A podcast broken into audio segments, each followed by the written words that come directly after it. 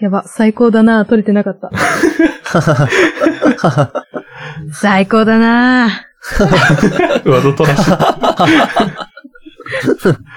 じゃあ、紹介をお願いできますか？はい、えー、お聴きいただきましたのは、ラフラフのフラワーズという曲なんですけども、ラフラフっ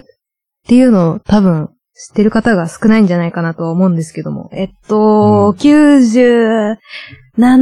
8年ぐらいとかにデビューしたバンドで、えっと、そもそもこのラフラフのフラワーズっていうのを知ったのが、えっと、ラグフェアっていうアカペラのグループがいるんですけど、それのオタクをやってて、中学校ぐらいで。で、それでフラワーズって曲を歌ってて、めっちゃいい曲じゃん、これ、と思って、聞いて、よくよく調べてみたら、ラフラフっていうバンドのカバーだったっていうのを知ってからもう、ラフラフのアルバムを買い漁って、ラフラフのオタクに転校したっていう、あの、思い出の曲です。いやー、いい話。いいエピソードだいいな話かな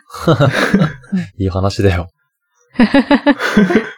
なんか高校の時に本格的に本当にラフラフはずっと聞いてて、で、あの、オタクの悪い癖で、こう、不況をとりあえずしちゃうっていうのが あっはいて、はいはい。うん。で、その時に友達と一緒に音楽をやってて、ユニットとかで、こう、私がギターを弾いて友達が歌うみたいなのをやって、フラワーズやろうよみたいな感じで言って、二人で歌ったりして、なんか、高校の時の音楽の授業かなんかでうん、中途半端に時間が余った時があって、うん。なぜか先生が、あ、じゃあなんか、ライブやる人いるみたいな感じで言って、で、あ、じゃあうちらやりますって言って、フラワーズ歌って、私がピアノ弾いて友達歌ってみたいなのをやって、すごい楽しかったなーって、今でも覚えてるんですけど、でもその友達と音楽上京してやろうみたいな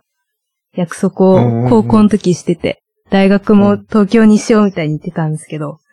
でも私の学力が全然足りなくて東京に行けなかったっていうのと、なんかなんとなく疎遠になっちゃって、もう全然今は遊んだりもしてないっていう、うわ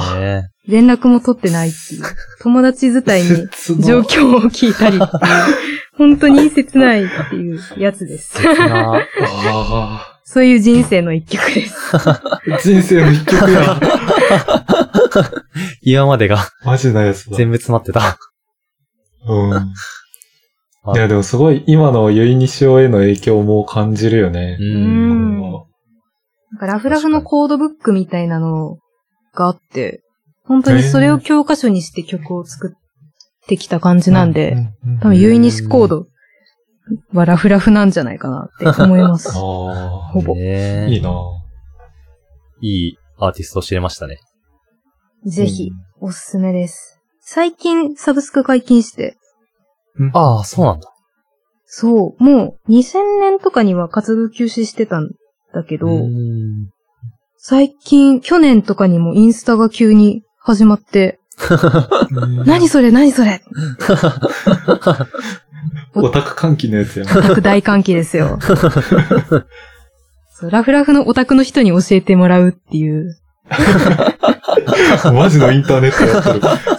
インターネットでしかやっぱラフラフ好きな人がいなかったんで、友達を作って。で、その人たちがライブに来てくれたんですよね、東京に。えーめっちゃいいえ、それってうん本当に中学校時代のラフラフの友達、友達っていうか、インターネットフレンドってこと？そうそうそうそう。今のアカウント10すごいな年ぐらい使ってて、あ